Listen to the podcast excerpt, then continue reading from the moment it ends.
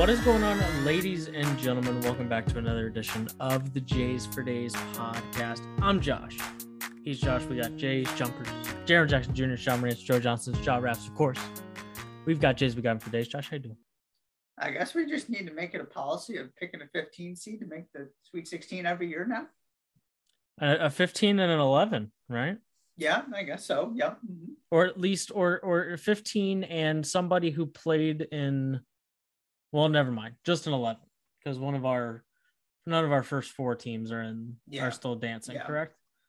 Well, we need to pick at least one because we've got two of them. We've got one, two, three, four. We got four of our 16 teams remaining that are double digit seeds. Yep. It was predictably wild. The first four days of the NCAA tournament, first two rounds. Well, I suppose it's the first three rounds now since the play since they're not playing games. Those teams made the NCAA tournament. There are people who certainly make that clear that uh, those are not playing games. Those are NCAA tournament games. Yeah. But the round of 64 and the round of 32. That's um, what I um, call. Yeah. I figure if you just if you just stick with that, then you can't be wrong. Right. Exactly. But we have a Sweet 16. We have some teams that we were expecting to be there. We have some teams that uh, were expected to be there and got there in a relatively predictable fashion. And we have teams that are there that nobody on God's green earth expected to be in the Sweet 16 to still be playing in the month of March with just, you know, you know, two wins away from a final four. And there's some teams that are still playing that we weren't expecting. Josh, I think that the best way to go about this is just to go region by region, see what pops up in conversation, and I suppose since um, since we might as well that we reassess predictions since you know there might be teams that no longer are there that we first predicted to be in the Sweet 16 in the first place. Can, can we address one thing first? Please. Shaheen Holloway managed to simultaneously get a, a MAC team to Sweet 16. Well, a MAC, a yeah, MAC exactly. team. Right. To the Sweet 16. While also having his alma mater's Big East head coach opening mm-hmm. available at the exact mm. same time, which is just incredible. Timing is a sweet thing, isn't yes. it? Yes.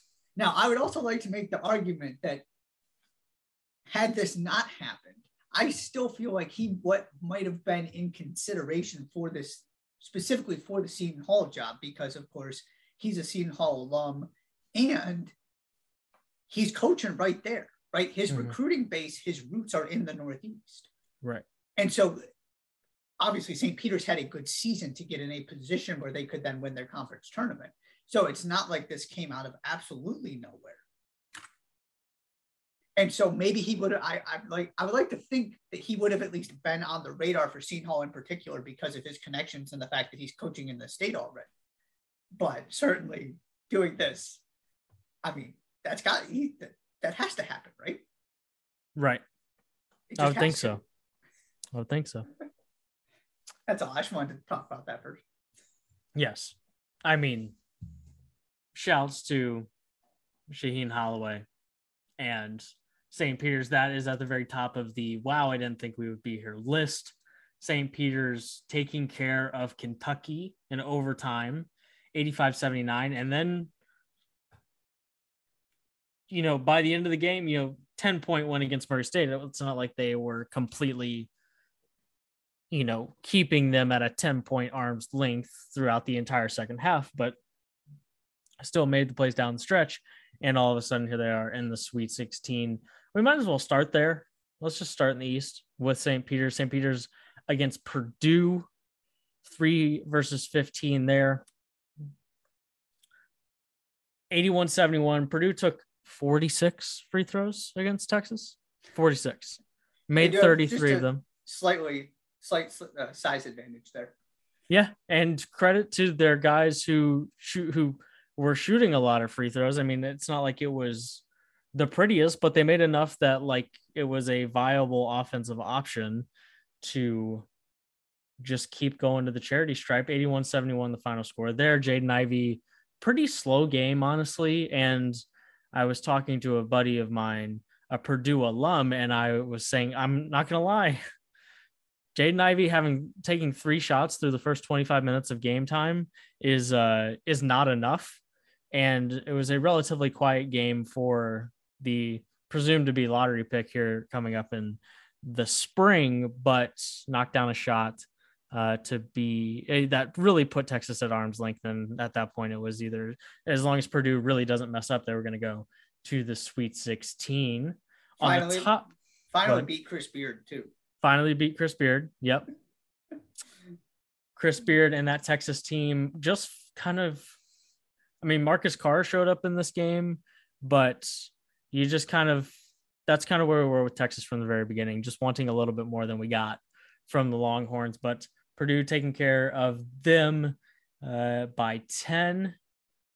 Perhaps the craziest game of the tournament so far in the top half of the East between North Carolina and Baylor. It all started with the Brady Manek ejection, a flagrant two that was really just the the poster child for a pretty disastrous uh, officiating so far in the first four in the first four days of the tournament, and yeah, we can chat about that the, if the, we want the worst, singular worst call was the RJ Melendez technical mm-hmm. in the Illinois game. I think the singular worst officiated game was this one. Mm-hmm. It, I mean, I, it didn't determine the outcome. It was so bad going both ways. But right, you had that. You had just the. I mean, every time you thought, well, they can't miss another crucial one, they would miss another crucial call, mm-hmm. and none of them were fixable. Yeah, it was this had everything from the horrible officiating to the incredible comeback, the overtime, the flagrant two on Manek, who Baylor just couldn't stop because that dude is playing on a whole nother level right now. Mm-hmm. Yeah, this had this had everything. I mean, for the record, Brady Man like Brady Manek is playing really, really well, but there's no excuse for blowing a 25 point lead in 10 minutes. No excuse. I don't care. I don't care who you lose you should be able to take care of not getting outscored by 25 in a 10 minute stretch.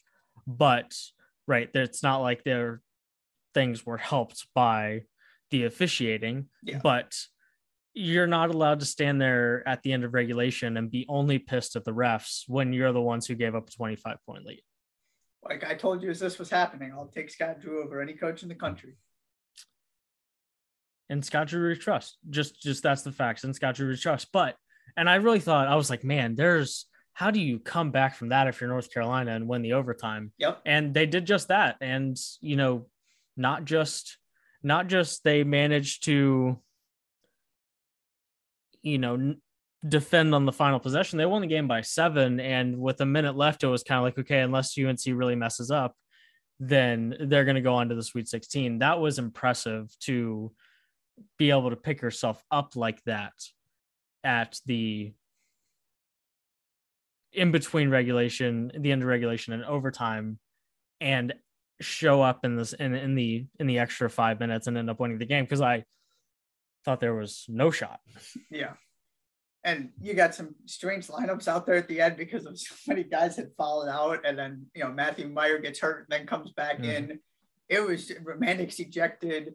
You had all kinds of bizarre I mean, Baylor maybe just ran out of gas a little bit, but yeah, you're absolutely right. The credit goes to Hubert Davis and that North Carolina team for regrouping and really controlling the overtime. And they're doing that thing again when when it's clicking. And it doesn't necessarily have to be Caleb Love. Particularly these last few games, it's been a lot of RJ Davis. He's been mm-hmm. sensational. But you get a guard to pair with Bacot and Manek and this this roster is built to play the way Hubert Davis wants to play. And when they get it going, they are incredibly dangerous on the offensive end. Mm-hmm. There's just a lot of things that have to go right, and they don't always go right. But they're playing fantastic basketball right now, and I think you and I both kind of felt as this was happening and they were jumping out to that huge lead, kind of looking at it going, really should have thought harder about picking that upset. Because mm-hmm. we talked about it, the Baylor's just, I, I didn't have a lot of faith that they were going to make a deep run because they were just so undermanned and you got two freshmen playing. James Akinjo's never been in a position like this before. And it's asking a lot when you you're playing a team, regardless of how their season went, that's as talented as North Carolina, who's healthier than you and is playing good basketball. Now we need to remember that they didn't even make the final of the ACC tournament.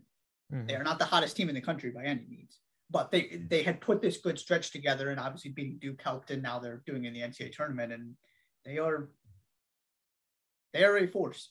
At this point, you just got to sort of disregard the seed. They're North Carolina, and they're playing well. But at the same time, if they if Baylor has any any sort of LJ Cryer or Jonathan Tchamwa Tchatchoua, yeah, if you have seven percent of either of them, right, you probably they probably win the game. So it's weird because if you took the first, you know, I think Matthew, excuse me, uh, Brady Manek got ejected with like 12 minutes left or something. Something like that. 10 yeah. to 12, somewhere 12 in there. 16, yeah. Yeah. Um, somewhere in there. If you took that first 30 minutes of game time, then yeah. And, and, and then yes, I absolutely agree with what you're saying there. And if Brady Manek doesn't get ejected, it's probably it's probably not anywhere near as close as it ended up being. Probably not. Um, but again, also, if Baylor gonna... shows up in the first half, you know, right, right. So So the, there was certainly a stretch of this game where, yes, absolutely, North Carolina is North Carolina. They're playing well, and it doesn't matter what numbers next to their name. But then you also saw the last ten minutes, and if like if they've got that kind of collapse in them without Brady Manek on the floor, then they have some some sort of collapse like that yep. in them with Brady Manek on the floor. And that makes me a little nervous as you get deeper into you know deeper into the tournament against coaches that just are just as good as Scott Drew. I mean, maybe, you know, of of mm-hmm. elite caliber. I mean, you're going to play if they get to the final four, they have to beat Mick Cronin and Matt Painter that's not exactly a massive step down from Scott Drew. Right. Um, and you're going to be playing teams that aren't injured. So that's the only that's the only pause I have there. But with that being said, a you know you have a couple teams here that you expect to be here in UCLA and Purdue. You, both teams sort of taking care of business. UCLA's first round game against Akron was certainly not comfortable but they end up winning that one. And then they kind of took care of St. Mary's in the round of 32. Purdue, Purdue a 22 point win and a 10 point win. And that's um that's not too bad. Uh, there aren't very many teams here that have multiple double digit wins uh, coming into coming into the Sweet 16, and Purdue is one of them. So Purdue, St. Mary's, North Carolina, UCLA. Anything else on the East region? What we saw here before you give me uh give me your thoughts on the upcoming Sweet 16 in Philly. Couple things real quick on St. Peter's. I actually want to talk about their team for a minute here. Okay. This is even more impressive because if you look at now, of course, nobody was out there saying Oral Roberts is going to the Sweet 16. If you look at Oral Roberts' team, though, it makes sense, right? The idea that you have an elite scorer in the entire sport, not at the mid-major level, and Max Abmas, and another guy who could play fairly well in the Big 12 as Kevin Obanor is this year on a very mm-hmm. good team. Right. You can look at that and say, okay, I understand how that team with those two guys got to a, Sweet 16. Mm-hmm. Right. Because they can give you 50 easy between them, pushing 60. And that means you have a, if you play good enough defense, you just automatically have a chance to win. So you get to right two games, and that one, I you know you look back on, it, you go, okay, I can see how that happened. Mm. St. Peter's, this is fundamentally sound defense. Eight guys scoring. Your closer comes off the bench, and he's the dude with the mustache. That's now you know the the legend of this March March Madness. His name is Doug. Mm-hmm. There isn't any, and it's a credit to Shaheen Holloway that there isn't anything sort of to look. They're just playing really well. They don't make mistakes. They play really good defense. They're confident, and they they just have this. You know, the first game it was more the guards. Game two, it was more of the big guys. And Murray State made a run, and you thought, okay, here comes the more talented team. They might just sort of run away with this down the stretch. No, every time Murray State made a run, St. Peter's had an answer. It's just awfully impressive because there's nothing you can point to and go, well, that's why. They're just playing like a really good basketball team. Mm-hmm. So, and then UCLA wise, I just hope Jaime Jaquez is is healthy by Friday. They got through it, which is good. Now he's got some time to heal. Sounds like Piercy's day to day, so we'll see how this ends up going with that ankle. You just you would hate to. You talked about you know teams being being healthy. You would hate to see this in any way be impacted by him not being able to to play or to be somewhere close to 100% because he's so important to what they do. Mm-hmm. That's that's all I've got on the East. Okay. North Carolina, UCLA. Sticking with the Bruins. I would agree with that. Purdue, St. Mary's. Excuse yeah. me, St. Peter's. Give me the Boilers. Give me the Boilers. I still, I mean, at the end of the day, it's a three versus 15 for a reason. Yeah. And and there's a lot of things that you can overcome because you're just a really well coached and a sneaky just and just a good basketball team. Um there are some things like two seven footers yeah. that it's just really really hard to overcome no matter how good of a team you are and how well you're playing. Um so i'm not right. I will you know what? I'll root for st peter's but i'm not picking them yeah. It's they're super fun and the story is fun, but I'm not picking them. Um, okay. That sets up UCLA Purdue with the trip to the final four on the line. Who you got? Stick with the Bruins. I the one thing I got right, I got a lot wrong in my predictions, was that this was going to be the chaotic region. And that's what we've ended up with. And I still feel good about my final four pick. No reason to change it. I think I'm gonna go with UCLA as well. Um, I still am a little bit iffy here about you know the the number of wings that put pressure on you at UCLA. I'm uh, I will continue to have questions about uh, Purdue's perimeter defense. Yep. I like this matchup a lot for UCLA. And uh, I'm a little I'm a little upset that here on March 21st, after how badly I went to bat for UCLA, that uh, you're the one picking UCLA, that you're the one that gets to stick with your original Final Four prediction. But uh, but also, I didn't think my prediction would lose in the first round to a 15 seed, but it's okay. I'm fine. Um, where do you want to go next? You pick. Okay, let's go to the Midwest. Um, I'm gonna pat myself on the back for where I thought there would be some chaos. I thought there was going to be some chaos coming. I the chaos on the bottom half of the Midwest bracket. This is can Kansas, the number one seed in the Midwest, and I I picked the upset. I just picked the wrong team to do the upsetting. Um, instead of yes, you, we both had right. We both had you. Yeah. Oh, I was I was upset at USC. If they mm. could have played fundamentally sound basketball, there is no reason Miami should have won that game. Mm. I don't think they hit a three pointer until there were five minutes left. Mm but they found a way to get through. And yeah, we we both agreed that Auburn wasn't going far, and you you were on the Cyclones, and I I had a little too much faith in the Badgers. Miami, an 18 point win. It wasn't close.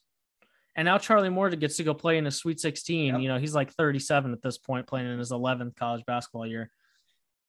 But he gets to go play in Chicago, where he's from. And that's very, very cool for Charlie Moore. And uh, and the Hurricanes. They get they get Iowa State. L- let's let's put this very plainly. Wisconsin failed to score 50 points at home in the NCAA tournament. That's what happened. And they, they were in Milwaukee and they couldn't find a way to get it done. And that is uh I'm telling you, I was rooting, I was rooting so hard for Colgate, for the for the toothpaste men. Uh, I was rooting so hard for him. I thought there was a chance. Um, that was a really fun game to to end the first round. I think that was the last game of the first round. I think that was the last game to tip on Friday night. Um, but then Iowa State doing exactly what they've done against teams that are not in the Big 12, and that's scored just enough points to beat them while playing good defense. Uh, 54 59, uh, 54 49, excuse me. Uh, Iowa State has yet to score 60 points in a game. First to 50. And never fails. I mean, I mean, and straight up, we talked about this a little bit, but like they've, this is not new. What's what would be new is them beating Kansas, mm-hmm. right? But them beating teams that aren't in the Big 12 and doing it by scoring just enough points and playing good defense. This is what TJ Otzelberger's team has been doing all year. This is not new. Um, and here they are again as an 11 seed, uh, and and only in this tournament because of what they did outside of the Big 12.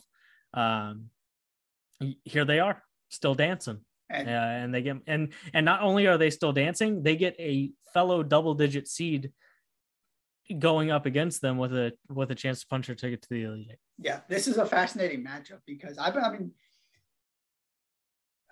I, have mentioned this before. Those might you know you look at right. What do you want when you, when you're trying to build a team for a deep run in March? What are you looking at? Guard play. Miami's guards are very very good. So they have that kind of ability, and of course now you have the. I mean, it is just so tough to watch but also so beautiful at the same time. Mm-hmm. It and it's so weird to adjust because I was talking to my friend about this, right? The, this team is nowhere near as good as some of those other Iowa State teams. There was one team, I think the I don't remember which year it was, but I think they sent something like seven guys to the NBA right? Because it was a, a, Georges Niang, Matt Thomas, Monte Morris. You can go down the list of all these guys who are now kind of just sort of fitting into these smaller roles in the NBA. And all all they did was I think they got to one Sweet 16 and lost to Virginia because they're they weren't they were never built for the tournament. They were an offensive team that played terrible defense and relied on you know shooting and playmaking and all the stuff that can go wrong. See Auburn these dudes just launch a bunch of threes and they're not a good three point shooting team, but they play such good defense, it just doesn't matter. They are built to do this. And the, the matchups they got, a team similar to them dealing with a all kinds of bizarre stuff going on with a coaching change. And a Wisconsin team that if you take Johnny Davis and you make him inefficient, which they have arguably their well, two of their best three defenders, at least probably, are wings and Isaiah Brockington and Gabe Kalscheur, right? They got bodies to put on them. You can put Tyrese Hunter on Brad Davison. they bothered him. And all of a sudden, this is the result. That you look at it from a matchup standpoint, and they've been very favorable. And quite frankly, I like the Miami matchup form too, because it's easier to slow a team down than it is to speed one up, especially a team that plays offense as poorly as Iowa State. the ball just doesn't move fast. Yep. I, I like their. It's just funny to me that they've completely changed the identity of the program. But this is, yeah, they've beaten teams outside the Big 12 all year. It is tough to watch from a visual perspective, but it's also beautiful. It's not beautiful. It's just tough to watch. but at the end of the game, they seem to have more points than the other team. They seem to they, just find a way to do that. And I don't know if you know, but that's kind of it's kind of the name of the game. At the top of the Midwest, Kansas, can you know took care of Texas Southern. Kansas Creighton was intro was a good one, and you and I talked about this a little bit over text. But what Greg McDermott did with the Blue Jays this year is, in my opinion, his most impressive coaching performance at Creighton. Um, it's it's honestly pretty close, if not. I mean, quite frankly, especially from a how I felt like these te- his teams were playing heading into March and how I felt about his teams in the tournament. This is the most impressed I've been by his team because this is a team and this is a team that last year was fifth in the country in experience. Fifth. There were four teams, I think it was 2.6 average years of college basketball experience for his team. That was like 0.7 years more than the average. This year, they're they have half a year less of experience. They're outside the top 300 in experience. And it's a completely different type of DNA that this team had. They were a top 30 caliber defense, not offense, defense. And offense was where they fell short. And when they struggled, that's where that was usually why, because they weren't scoring enough points. And his team, with, you know, missing key pieces, point guard and center. Right. Missing key pieces might be an understatement. Went toe to toe with Kansas for 40 minutes straight up. Um, of course, it's not like Greg McDermott's, Greg McDermott's going to win co- National Coach of the Year. A nine C coach probably shouldn't, anyways. And when there are guys like Tommy Lloyd that exist and the coaching job that he's done this year at Arizona, we'll get to them here in a moment it's not like he was ever going to win it, but we should, I feel like we should take a moment to appreciate what he did at Creighton. And like, if I'm a Creighton fan, I'm excited for next year. And, um, and I was reminded that I got a really good coach on the sideline uh, in Omaha. Yeah, and it's unfortunate for him too. Ed Cooley also lives in his conference, so it's not even mm-hmm. like he can get you know Big East coach of the year. Right. Exactly. Exactly. but uh, absolutely, and uh, Arthur Kaluma has just become a monster. Mm-hmm.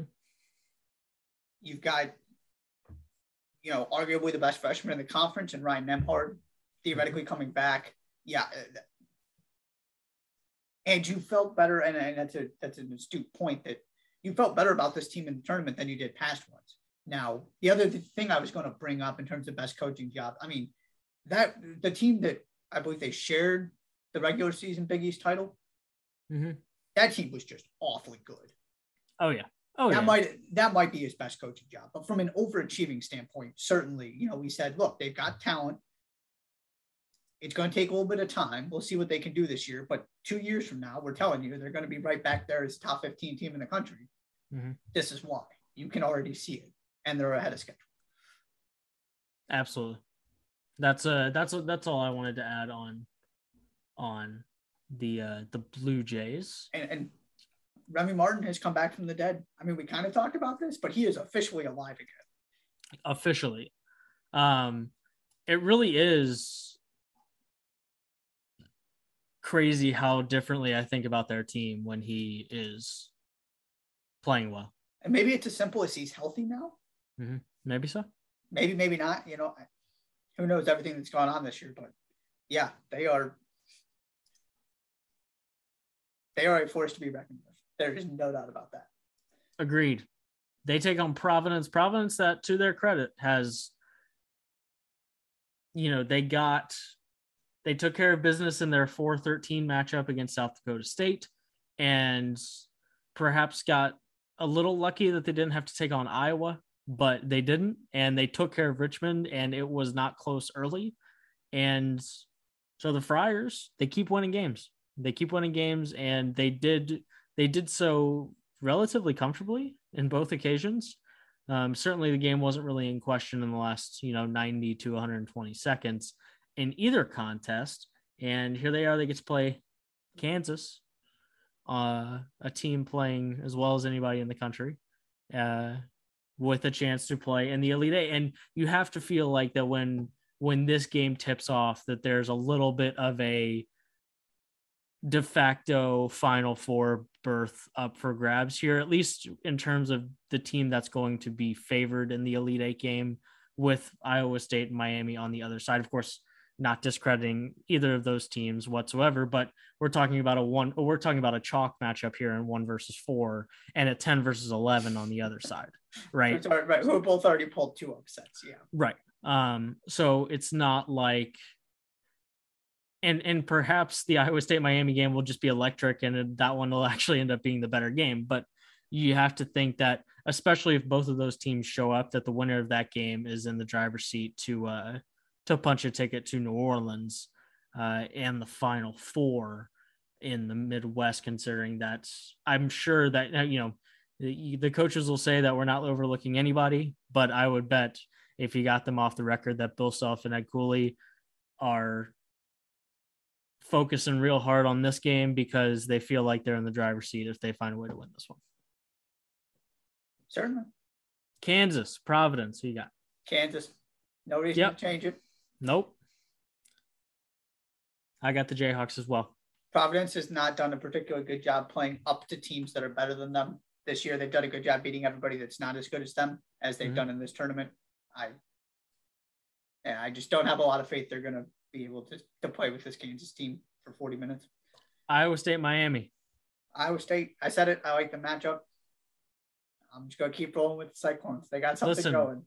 Listen, Miami is not a Big 12 team. Therefore, Iowa State is going to win the basketball game. That's just how it's going to happen.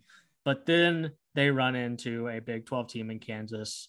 Um, this is where this is where I ended. You know, I had this bracket ending up when we did predictions prior to the tournament beginning. I had Kansas in the Final Four. I'm not wavering from that. Uh, are you are you sticking with the Cyclones? I know there's no Monte Morris, but it's not like this. The history of this matchup has necessarily been unfriendly, at least in the last you know six seven years to uh to your to the to your uh, beloved Cyclones. Yeah, the thing is, though, the teams that were able to play with Kansas were the ones with the offensive firepower. Oh, okay, I'm taking the Jayhawks. that's a fine point. That's a fine This point. this year's Iowa right. State team was not exactly as inspiring against Kansas you're as telling- teams in the past. You're telling me Georges Niang and Monte Morris bring a slightly different uh, level of firepower offensively? Is that what you're telling me right now? Uh, that is that is what I'm saying. All right, fine, I'll allow it. Uh, they put up Uh, a good performance once against them, at least. But it, yeah, I just Kansas is on a different level. Kansas in the final four. We've already put the Bruins in the final four. Let's go. Let's go to the West. Go to the West where Gonzaga was down by 10 at halftime to the Memphis Tigers and pretty quickly mopped that lead off the board when it you know once the second half started but still a very very good game there and it was pretty it was pretty much uh, neck and neck for the rest of that uh, second half. But Gonzaga escapes Memphis 87, 82 78. Arkansas, a 53, and just in, in, in kind of an ugly game, 53 48, uh, sneaking by New Mexico State. On the other side, we got Chalk uh, as well, Texas Tech and Duke. Texas Tech going on a 10-1 run in the final two minutes of their game against Notre Dame to win that game by six. And Duke taking care of Michigan State 85-76. No party for Tom Izzo in the sun, ending Coach K's career. I'm sure you're crushed. Um, but nevertheless, uh, had some brackets that uh, were kind of all over the place. And then we have some that are chalk. And this is one of those cases in the East region. But with that being said, you got a really good one versus nine game. You got a really, you know, a, a entertaining for the most part two versus seven game. You know, ultimately the teams with the lower number next to their name won the games in this in, in this bracket, but it's not like uh, there wasn't some entertainment coming out of the West. No, there, there was absolutely a moment where I thought all four of them were going to lose. I don't disagree these- with that. Or the, not, not that I would have said necessarily they're going to lose, but a uh oh, I can see them losing this game. Sure. I, I sure, mean, sure, Duke sure. was down 5 Mhm. and I went, "Oh, Michigan State's really going to do this." I never quite got there with Notre Dame. Never quite got there with Memphis. New Mexico State put a run together to sort of get back into the game as much as you can when one team scores 50 points and the other team doesn't. But Mhm.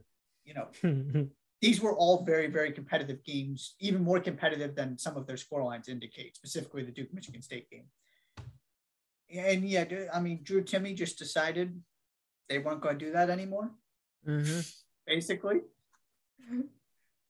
It was funny. What's him talk about it too? He just basically, they came out at halftime. He said, Gentlemen, if we're going to lose, at least we're going to lose playing better than that Mhm. and then proceeded to just you know I don't remember what the personal run was. It was eleven nothing or something like that, and uh, all of a sudden Gonzaga was right back in the game. And, and you texted me this, and I think it's it's fairly accurate that that might have just been the one they needed to get over. Mhm. And right, there's always that game. You just got to find a way to win, where nothing seems to really be going your way. And yes, it helps you're playing against a somewhat inexperienced team that's never been here before. You know, if that's a different opponent, right? If that's North Carolina, for example, maybe that ends differently. But Memphis just didn't know how to take Gonzaga's punch when Gonzaga finally got around to throwing the haymaker. And and as much as this tournament is about winning six straight games, it's also about getting lucky in the six straight in the six teams you might have to beat to cut down the nets at the end of the tournament. And to your point, maybe right if they're down by 10 to a UNC team that has more experience and just guys that have been there before or they're down by 10 to a team, you know, like TCU that is better coached or a team or a team like Creighton, right? I mean, like yeah, all, Creighton, yeah, that's another one. Mm-hmm. I mean, Gonzaga probably, and, and, when you look, like there were four one versus nine slash eight matchups, right? And the f- largest margin of victory for the one seeds was seven, and it was Kansas. And we both watched most of that game, I think.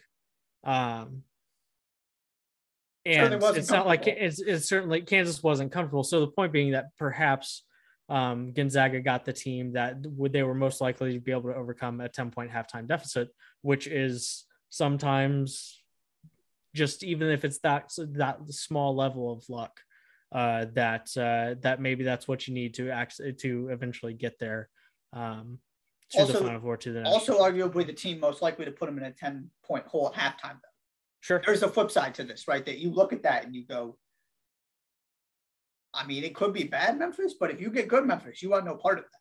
Sure. You know, that is a different kind of challenge that Gonzaga has not seen. Mm-hmm. Okay, you know, Duke's sort of in that similar vein with those kind of athletes, but it's a different, it's different than playing in the WCC, that's for sure. With the kind of, with the, you know, potential lottery pick kind of guys in there. All righty. Gonzaga, Arkansas. St- I, makes me even more confident sticking with the Zags. Yep. I'm I, I you know I had UConn in this matchup instead of Arkansas, but I, I had Gonzaga winning either way. Um, so I'll take the Zags for show. Uh, Texas, Texas Tech Duke. What's up? Sticking with my pick. Give me the Red Raiders. I, I think that Red I think that man. was my pick that was my pick, so I might as well stick with it. But really, it doesn't matter because I will continue to ride the Zags all the way to New Orleans. Yeah, I think, uh, yeah, yeah. I'm right there. With I Gonzaga and Texas Tech meeting in the Elite Eight. Gonzaga moving on to the Final Four. So I'll stick right there. Last but not least, you've got Gonzaga as well. Yes. Yes. Okay. Last but not least, the South perhaps up there for you know along with what happened against Baylor between Baylor and UNC, Arizona and TCU delivered in a lot of ways, and it it's not completely. It might even be it might even be completely fair. It might even be correct to suggest that TCU should be playing in the Sweet 16 after the way that regulation ended. Um, between Arizona and TCU, uh, there was a lot of contact and TCU's final possession, resulted in a turnover that Arizona had a fast break, didn't get the the t- the clock is right in front of you, Josh. Yep. Like literally, fast break. There's nobody in front of you. The only thing you can see is the rim and the clock, and somehow we don't get the shot off in time. But anyways, um, there's a very real argument, and perhaps even the correct argument that TCU uh, TCU should have gotten free throws on that possession, and Arizona should have been put in a position that, assuming TCU makes one of them, uh, that Arizona has to make a shot to either win the game or send it into overtime, or or they go home. That's not what happened. There's no call made. Uh, fast break dunk was not completed in time. We go to overtime in Arizona, able to squeak it out that uh, before we go any further, anything to say on that? That was pretty wild. Um, all of the things that Benedict Mathurin was doing, all of the the putback dunks, the three pointers, the and ones, the the absolutely wild into that game. Um, regardless of of who you thought should have won, it was there were a lot of plays being made on both sides. Yeah, and there's also the argument for the just to to acknowledge the TCU side of this, the or sorry, the Arizona side of this, the over and back too.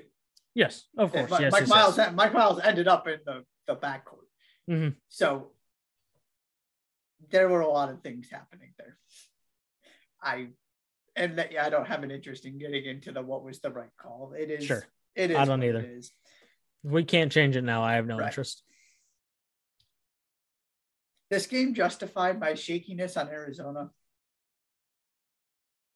I, and particularly the way it, it ended with, like you said, the inability to get a shot off there. Yes, they found a way because they're uber talented and their best players were terrific in this game and just continued to make plays. And against a little bit higher level opponent, maybe they don't get away with it. Mhm. They just have, and Dana O'Neill even wrote about this, they just kind of have this erratic, free flowing nature to them, which is great sometimes. And it takes the pressure off of you. But also sometimes you've got to be able to buckle down. And I I just am not quite convinced they're going to be able to do it. What is that? One, two, four more times, three more times when the quality of competition is getting even stiffer. And Houston is a fascinating test because talent wise, there is no way Houston should win that game. Mhm. Not because Houston is a bad team, but because Houston doesn't have their full complement of players, right? If we're talking about a fully healthy Houston, this is a different conversation. And this probably also isn't a Sweet 16 matchup. But, right, Houston's just going to do everything Arizona, the opposite of Arizona. They're not flashy. It's kind of ugly. They're just going to make you pay for your mistakes. They're going to be tough. They're not fun to play against. There's nothing really exciting about what they do, but they're going to make you beat them. And so I, I'm really curious how Arizona's going to respond from the adrenaline rush of getting to survive that game. And you got to go face Kelvin Sampson because Illinois clearly just was not ready in any way, shape, or form to play Houston. Right. That was the epitome of we're just going to make you beat us. And Illinois Mhm. didn't come close to being able to beat Houston Mhm. to the point where Andre Curbelo was on the bench as a coach's decision. And they were playing their freshmen instead. It it was just a bizarre. I mean, Illinois had the worst two games of any team in this tournament, right? Yeah. They very easily could have lost in the first round. And then they had another stinker Mhm. against a team they're more talented than. But they weren't tougher. They didn't play better on that day. They didn't deserve to, you know, that's what Houston is. It- and to Houston's credit, they finally actually beaten a high level opponent now. And even last year, I think this is, I saw something. This is their first win against a single digit seed since the 80s. There's no way that's right. I might have that wrong, but right, because they caught all those breaks last year. Mhm. Remember how there were all those upsets in front of them? Mhm. and so and obviously this year they struggled to beat the best teams they played in over the regular season so there's kind of just this narrative of can they actually do this at that even though they did make a final four last year Mhm. i still am not a huge fan of their ceiling but that floor is incredibly high you got to come ready to go or they're going to beat you it's that simple Somehow Houston is still second at KenPom. second. Um you know, I'd be more worried about the way Arizona played basketball if they weren't 33 and 3. From a like yeah, it's a little sporadic, but also like if they're like teams that that's going to ultimately be their downfall you kind of see it in the regular season at some point. And like a weird like you play three teams in a row that are high quality teams and you lose two of them and you barely escape the other one kind of thing. Like purdue. Right exactly. And i i think because you're right at the end of the day, Arizona shouldn't have to exert as much effort as they did to beat TCU. Um, but at this point, when you're 33 and three, I have a hard time just like not okay, you found a way to win. Nobody on your team, not named Christian Koloko or Benedict Mathurin, had more than six points, more than six. Like Kerr Kriisa was one of 10 from the field, one of 10. Somehow Um, they he, were- he was able to actually play. They were five of 27 from the three point line and found a way to win. So I'm, while I certainly hear you, and I agree that Houston and Arizona are about as different as you can get. And by the way, according to KenPom, Houston's going to win the basketball game. which is incredible. which is wild. Now we're talking 74 73 and 52 51 49% like possibility of winning. So like it's basically a toss up. But it's two teams, you know, it's 2 and 3 at Kem- in KenPom and two teams that do things about as opposite from a the impression they give you on the floor. But I also kind of think it's it's I, I you once we get to the tournament, I have a hard time knocking teams for just surviving.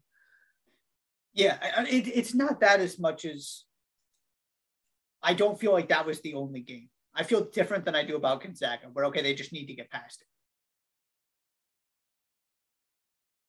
And what was the other game? Well, I think there's another one coming Hmm. to, to get to a national championship game or to win a national championship. You think there's another game like that coming? Yes. Oh, okay. I thought you were saying that you've seen Arizona do that before. Oh no no no no and barely escape that. Okay. no. now now we're on the same page because i'm i was like i mean i'm looking at their i mean they've kind of won eight straight and the closest game was that one Yeah. like No, I- and it, it's not even the way they play as much as it is just in that two minute stretch where you need to be uber focused and the more attentive team, more locked in team, can they do it when the talent level is a little bit more comparable or when Ben Matherin can't just bail you out? yeah but i think ben Mathurin's going to keep bailing you out i kind of think he's all going to be the best player on the floor until maybe you go play drew Timme or, or And- chet holmgren or, or you know you know maybe we get to the final four and you're not the but like the only That's, guy that's in that bracket going with this. the only guy in the bracket that I'm concerned, even being anywhere close on the right night to being as good as Benedict Mathurin, is Collin Gillespie in an Yep. Elite Eight matchup. Right. That's where I'm going with this. Is is once you get into the twos and ones you're playing, can they can they do it every single game? I'm, I'm not 33 saying and they three. I'm I think they might be able to. They certainly can. I'm just not convinced they're going to. Okay, so are you going to pick Houston to beat Arizona? No. You're so you're so phony. Holden Caulfield is having an absolute conniption right now. Name that book. You know what book that is? Yeah, I've read it. Listen, the- listen. the- the- Catcher in the- Rye is yes, the yes. Catcher in the Rye is the book that I randomly and really it's just calling people phony in a in a in, in a not serious way at all. I got I got your reference. but um, but no, okay. Um, I'm picking Arizona as well. Um, I at some point like, I, I'm like I can't get myself to respect Houston. I should I, I should just do it. I mean I, I I should I should just do it, but I don't know. There, there's a block there for me. Um, on the other side, Michigan beat Tennessee. Tennessee had one of those days, and specifically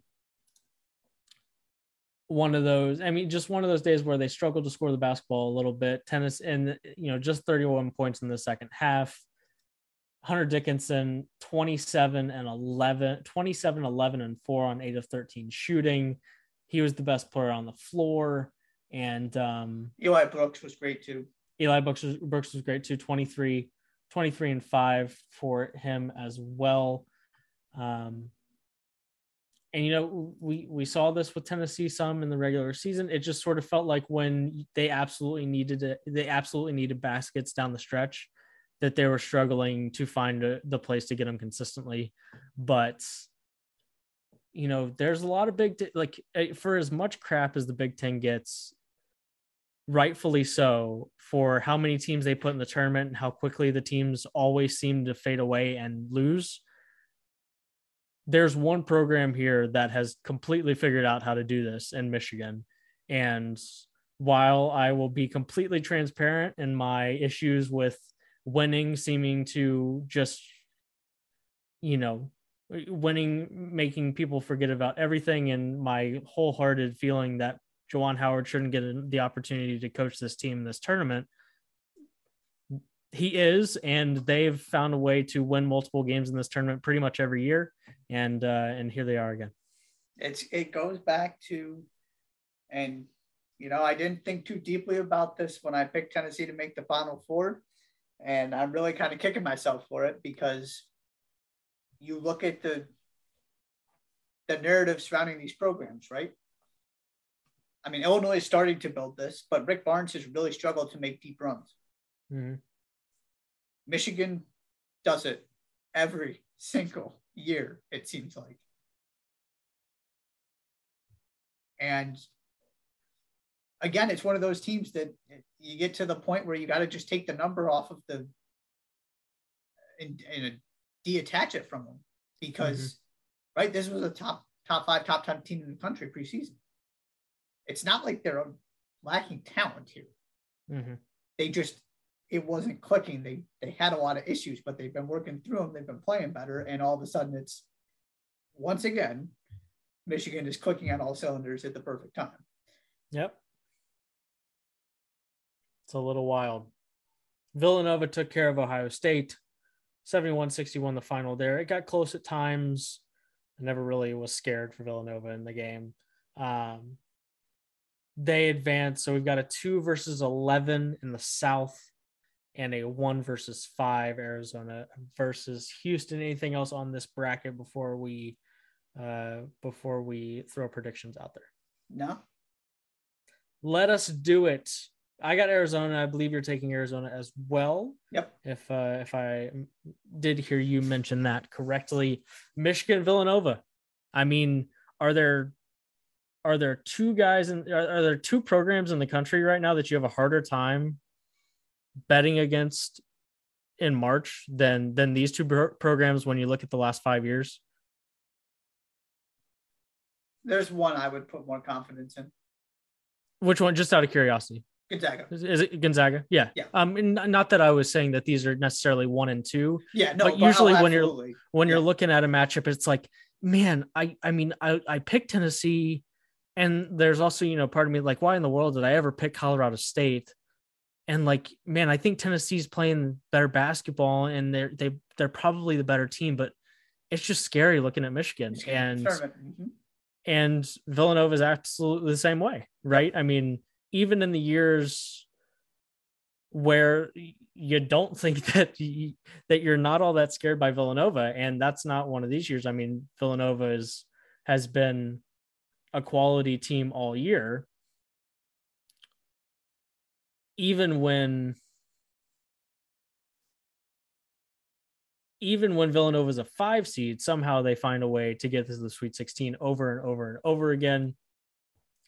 And Michigan finds a way to win multiple games pretty much every year as well. So this is a tough one because it's hard to just go to an instinct because your instinct the last five, you know, half a decade is to pick these two teams to win in March, and uh, one of them has to lose. It's amazing what a couple national championships does to change the narrative surrounding your program, huh? I mean, I'm not going to act like I was was uh, analyzing the sport enough to uh, to understand the the Jay Wright slander because as as far as I'm concerned, that's a that's a dude that has completely figured it out.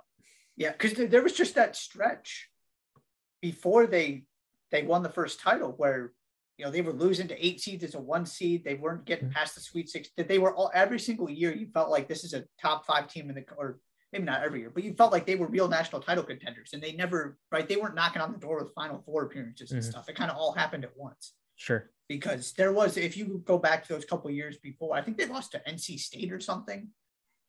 Well, there was one year, the year in between the national championships, they lost as a one seed.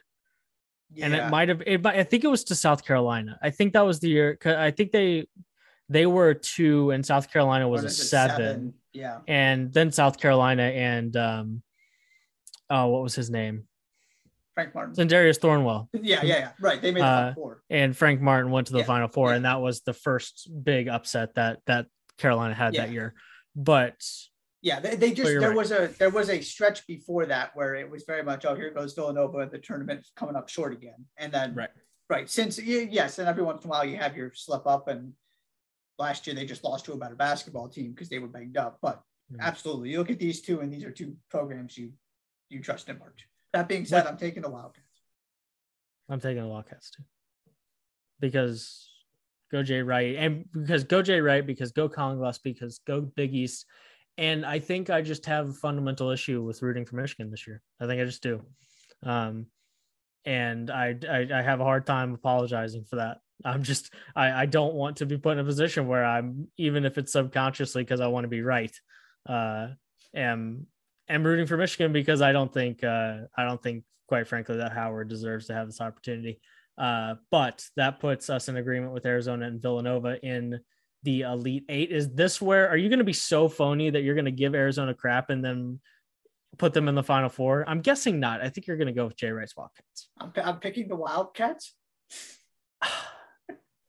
I hate you. I hate you. Which Wildcats, Joshua? Villanova. I I'm figured standing that. on, I'm standing on principle. Alrighty, that's fine. Um, I am standing on a different principle, Final and that's and that's that Arizona was my final final four pick. When you've played 36 games and you've won 33 of them, um, uh, I'm I'm not jumping on any sort of I don't have any faith in you type of type of deals. Um, And, and to be But- clear, I'm only talking this way because they're so quote unquote supposed to be in the national championship game, right? sure, if if they were a two seed, this is a very different conversation. It's because they are so good they could win a national championship. When you when you reach that level, it's just a different conversation. And now I'm comparing you to the Kansas Gonzagas, Villanovas of the world. And I just have a little trepidation. okay, And it, it may not be this game. It may be the final four. We'll see. I just let me put it this way. I do not think Arizona is going to play for national championship. okay. That I will stick with. Okay. All I'm saying is that Memphis and TCU, according to Ken Pomeroy, are basically the same team. It's not like Gonzaga struggled with a top 10 quality team. Yeah. No, absolutely. It, it, it But- to me they just they went differently. Sure. So I've got Arizona, I've got Kansas, I've got Gonzaga, and I've got UCLA, and you've got Villanova, you've got Kansas, and you've got Gonzaga, and you've got UCLA. Do you have any interest in repicking these? I think it's close enough. I don't think either of us are going to pick a different national champion. No. Maybe you are, but I don't No. think so. No. Um, so it might be redundant. Uh, as of right now, we both picked the Zags. The Zags still dancing their way towards New Orleans. So there you go. There's a Sweet 16. Yet another, yet another beautiful first four days of the NCAA tournament in the books. No buzzer beaters. Am I right on that? Yeah, we There haven't really been had any that buzzer dramatic beaters, right? moment. Right. Because I mean, you know, St. Peter's St. Peter's just won the overtime. You know what I mean? Like they Yeah. just they just won the overtime and then they they just beat Murray State. Um right. You, you've got some some shots that stand out. sure. You know what what Ben Mathurin did, Eli Mhm. Brooks's floater from Michigan, Mhm. but in terms of yeah, actually sort of it coming down to a final possession, yeah, we haven't we haven't really had the the Jalen Suggs Right. signature moment yet. Yep. Which means it's still May- coming, so that's exciting. Maybe we'll get it in the Sweet 16. One more time in the West, Gonzaga, Arkansas, a chalk here. So boring. Texas Tech and Duke. Uh, in the South, it's Arizona and Houston versus, and then Michigan versus Villanova in the Midwest, Kansas and Providence. And then the cream of the crop, Iowa State versus Miami, North Carolina and UCLA square off in Philly, along with Purdue and St. Peter's. Very excited, Mr. Doring. Very excited uh, for yet another Sweet 16. And the great big secret is that at the end of the day, while the first two rounds might be more hectic, um, pretty much every year the best basketball we get in the NCAA tournament really happens in uh, the second weekend, like where it's just game after game. And the final four is great as well, but from a it's a perfect balance of you got a lot of really really good basketball teams, and there's enough games still happening that you feel like it's just one right after the other, right after the other. Uh, in the way that the final four obviously just doesn't quite deliver because there are only four teams there. Yeah. But uh, I I love the chaos of the first and second rounds, uh, and the second weekend is very, very close behind, if not a 1A, 1B kind of thing, because of just how good the basketball is on this weekend, uh, historically speaking. Anything else? Couple, few things. We didn't really talk about them much, but give credit to Duke. They turned that around real quick. Mm-hmm. That was about to get out of hand. Like I said earlier, to the point where I really thought Michigan State was going to do it again. And then they just said no. Mark Williams right. was great defensively. You got big contributions from the expected and the somewhat unexpected. And they just really delivered in those last couple minutes in a way that a team knowing their coach's career is potentially coming to a close if they don't really step it up. It says something about that group they were able to. Agree. Number the two, I've got I've got three total. Number two. Okay. We, talk, we talked about this a little bit off the air, but uh, congratulations to Florida for hiring a coach based on his overall body of work and program building and not winning two games in the NCAA tournament. Mm. That's not a shot at Shaheen Holloway because, like I said, I believe in Shaheen Holloway because there's nothing fluky about what the, you, you can't explain the St. Peter's thing. They're just really good, which means he's mm-hmm. doing an excellent job. Mm-hmm. I'm all for him getting the Seton Hall job. And sometimes it works, see Chris Beard.